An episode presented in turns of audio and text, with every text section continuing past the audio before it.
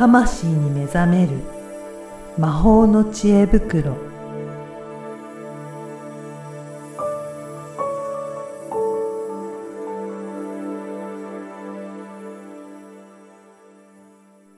こんにちは、小ラボの岡田です。こんにちは。リアルスピリチュアリスト橋本由美です。ゆみさん、今回もよろしくお願いします。よろしくお願いします。今日はゲストが来ていらっしゃるんですよね、ゆみさん。はい。はいそうなんです。また違う星からおいでいただきました。はい、ぜひご紹介お願いします。はいゆみさんから。はい。はい。では、星さん、でもお願いします。はい。はい。あの、星すみです。よろしくお願いします。今日は呼んでくださってありがとうございます。よはい、星さんよろしくお願いします。よろしくおお願いします願いします。実はね、あの、この声ラボがちょっと前に開催した、あの、配信者、ポッドキャストを配信してる方の交流会ちょっとやったんですよね。で、うん。そこで、えーユミさんも、星さんも来ていただいて、そこで一緒にお話しすることができたんですよね。うん。はい。いやーね、すごい、星さんの経歴とか、うん。あとやってらっしゃることとか、なんか本当にお話ししたのは多分10分ぐらいなんですけど、すっごい濃密で、そして非常に共感する部分が多くて、今日ぜひ皆さんにも星さんのお話聞いてほしいなと思って来ていただきました。ねあ。りがとうございます。星さん、今、お仕事としてはどんなことをされてらっしゃるんですか？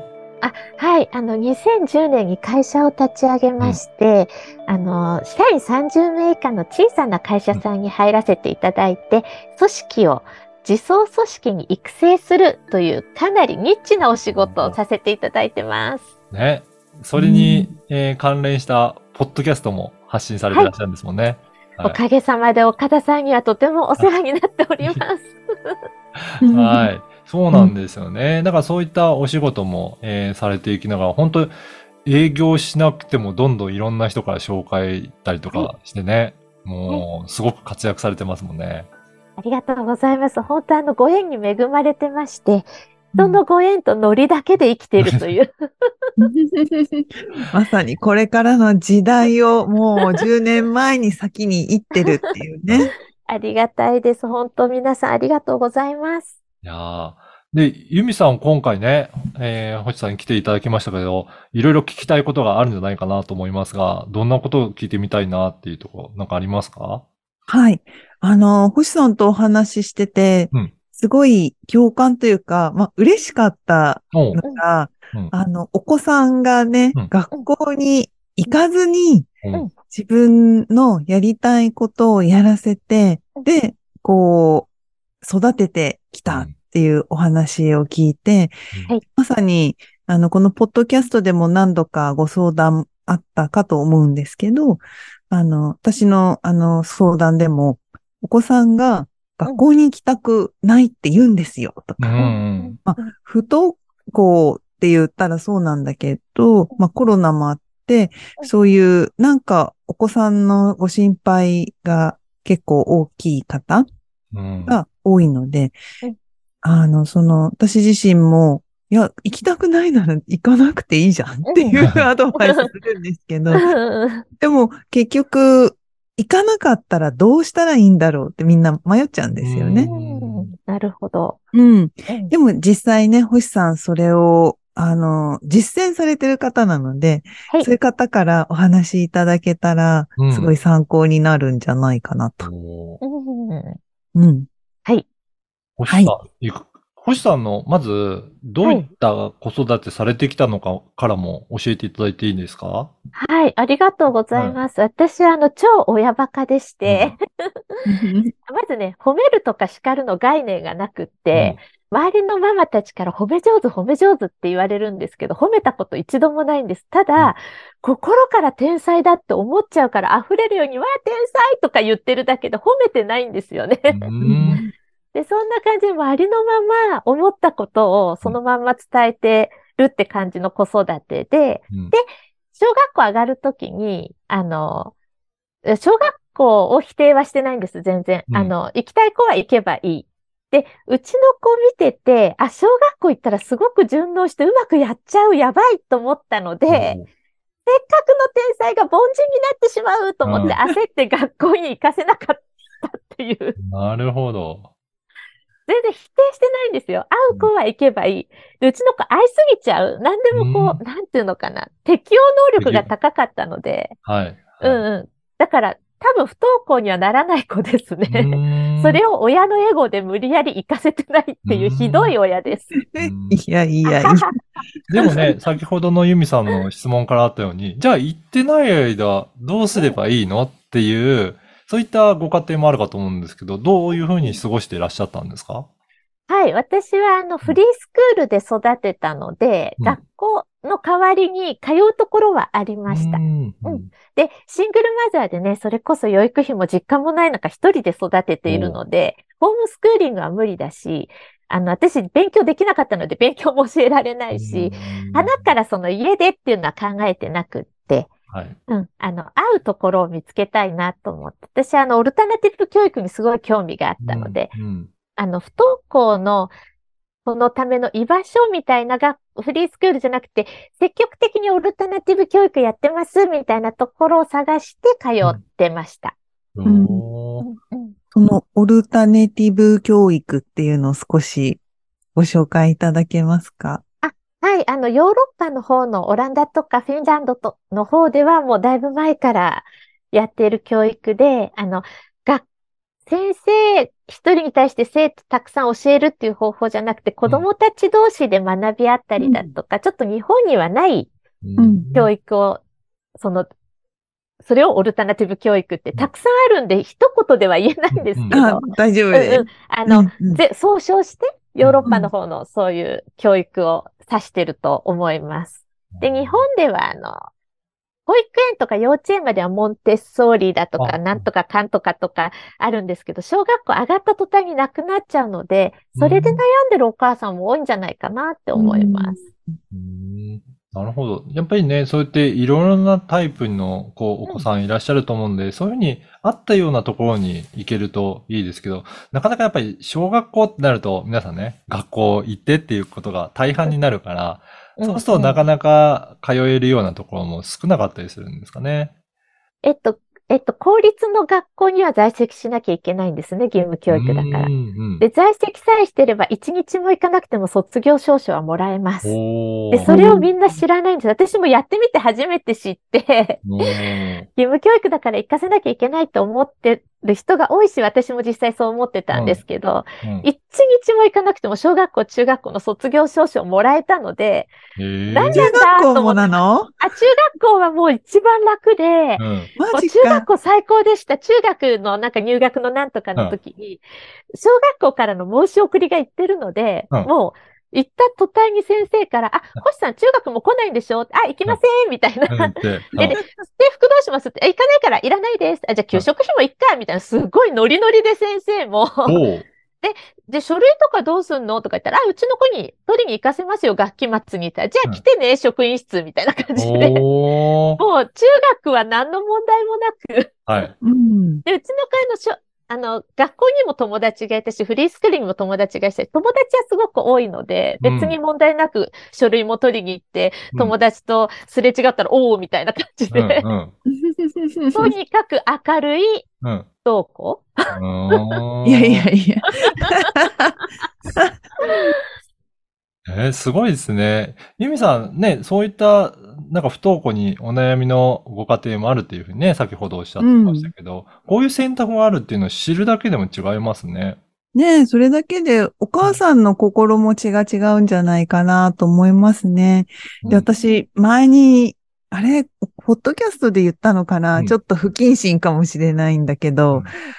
子供がお母さんとかに、学校行きたくないって言って、学校行かない状態に持っていけるってすっごい幸せだなと思って、うん。羨ましいって私は思ったっていううん。話したかどうか忘れちゃったけど、まあもしかしたらお母さんたちからしたら何言ってんのって話かもしれないんですけど、私自身が子供の時に、私は学校すり込まれて、祖母、祖母に育てられてて、まあおむつを変えてる時から祖母と一緒なので、なんかおむつを変えながら、なんか、ゆみちゃん、学校は楽しいとこだよって言ったらしいんですよ。後で知ったんだけど。だから、いじめがあっても何があってもなんか学校に行くっていうのが、なんだろう。別に楽しいわけじゃなくて、そして強制でもなくて、内側から湧いてくる力で行くんですけど、うん。でも、ある時やっぱ行きたくないっていう時が何度かあって、で、まあその時に、まあ一応言ったんですよね。今日学校行きたくない。ちょっとなんかもやもやする、みたいな。うんまあ、そしたら、祖母なので、まあね、行かなきゃ、みたいな。こうすべき、みたいな。うん、まあなんか解禁賞を取るとね、みたいな。解禁賞はもう無理だけどなと思いなあの、病気がちだったので、休んだりはあったんですけど、でも相当熱が出ない限りは生かされるっていう。まあなんかその分、今の子供たちって、ちょっと具合悪いって言えば、うん、まあなんか渋々かもしれないけど、結局休めるとか、あと、不登校でっていうのも、その安全の場にいられるっていう安心感？うん。うん。まあ、安心と多分子供からするとお母さんが心配してるっていう不安とで、どうしていいかわからなくなって、なんか行くにも行けないし、っていう、なんかうん家族の中で拮抗した状態になりやすいのかなと。たおそらく二人だけですよね。今の家庭だとね。まあ、あとシングルマザーの方もいらっしゃったりするので、やっぱりその二人きりの空間、世界の中ってどうしても膠着しやすい。そこがある意味辛い、あの、私の環境とは全く別に辛いところなんじゃないかなというのは、こう感じていて。なんか星さんの、さっきもちょっと放送前にお話ししていた、お母さんへのメッセージとかも、すごく、こう、いいなぁと思って。うんね、そうですよね。うん。ね、こういったなんかいろいろなあの選択はあるんだなって知っておくだけでも、まあ心は少し楽になるんだかなと思うんですけど、その後、星さんのお子さんは今どういうふうにして進路を進んでらっしゃるのか、多分皆さんも気になるところだと思うんですけど、今の状況も教えてもらっていいですか？はい、今大学3年生で心理学部の学生で、大学で結構いい点数取ってきてます。だから、大学院にも行くってう。言ってる。ええ だから、あの、大学には受験して行かれたってことですか？そうです。あの、小学校、中学校行かなくて、うん。で、高校も、お母ちゃんこんなバカだけど社長やってるでしょって、学歴関係ないんだから行かなくていいよって自分がほらバカだから言えるんですよ。そしたら、お前見たくなりたくないから俺は行くとか言って、勝手に高校行って、うん。で、お母ちゃんさ、大学行ってないけどか、社長やってるし、大学で講師もやってんだよ、大学行ってないのに。すごくね、だから行かなくていいよさ、俺はやりたいことがあるから行くんだとか言って、勝手に大学行き。ましたね。だから本当に自らそういうふうにやりたいことが見つかっていって、それでここのことを学んでいきたいっていうふうに進んでいってるっていう感じですかね。そうですね。それは私、あの、ね、あの、学校に普通に行っても見つかる子もいるから、うん学校とか不登校とか実は全然関係ないって私は思ってるんですけど、うんうんうちの場合は、小学校、中学校の期間に、授業とかテストとか宿題とか一切知らないで育ってるんですね。うんで、授業も受けたことがないんですよ。フリースクールに勉強がなかったから。はい。ただ、息子が、あ、息子がっていうか、どの子もうん自然に興味持つものってあるんですよね。うん誰でも。。うんで、。たまたまうちの子は小学校1年生の時に苔に興味を持ちまし苔て、ですね。へでも苔博士だったんですえ。けど、おーもう興味あるから勝手に調べるんですよ。うん。時間の制約もないじゃない ?1 時間に、1時間目、2時間目って関係なく。で、はい。とことん探求してる中に理科と国語が入ってるんですよね、勝手うに。んで、小学校4年生の時になぜか武田信玄にはまりまして、うん。武田家の家系図漢字で全部書けたんですよ。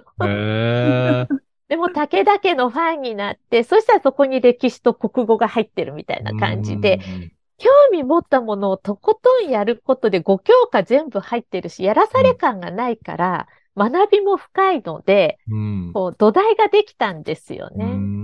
ん。だから、これほんと一ついいエピソードあるんで話してはいい。ですか、ぜひ。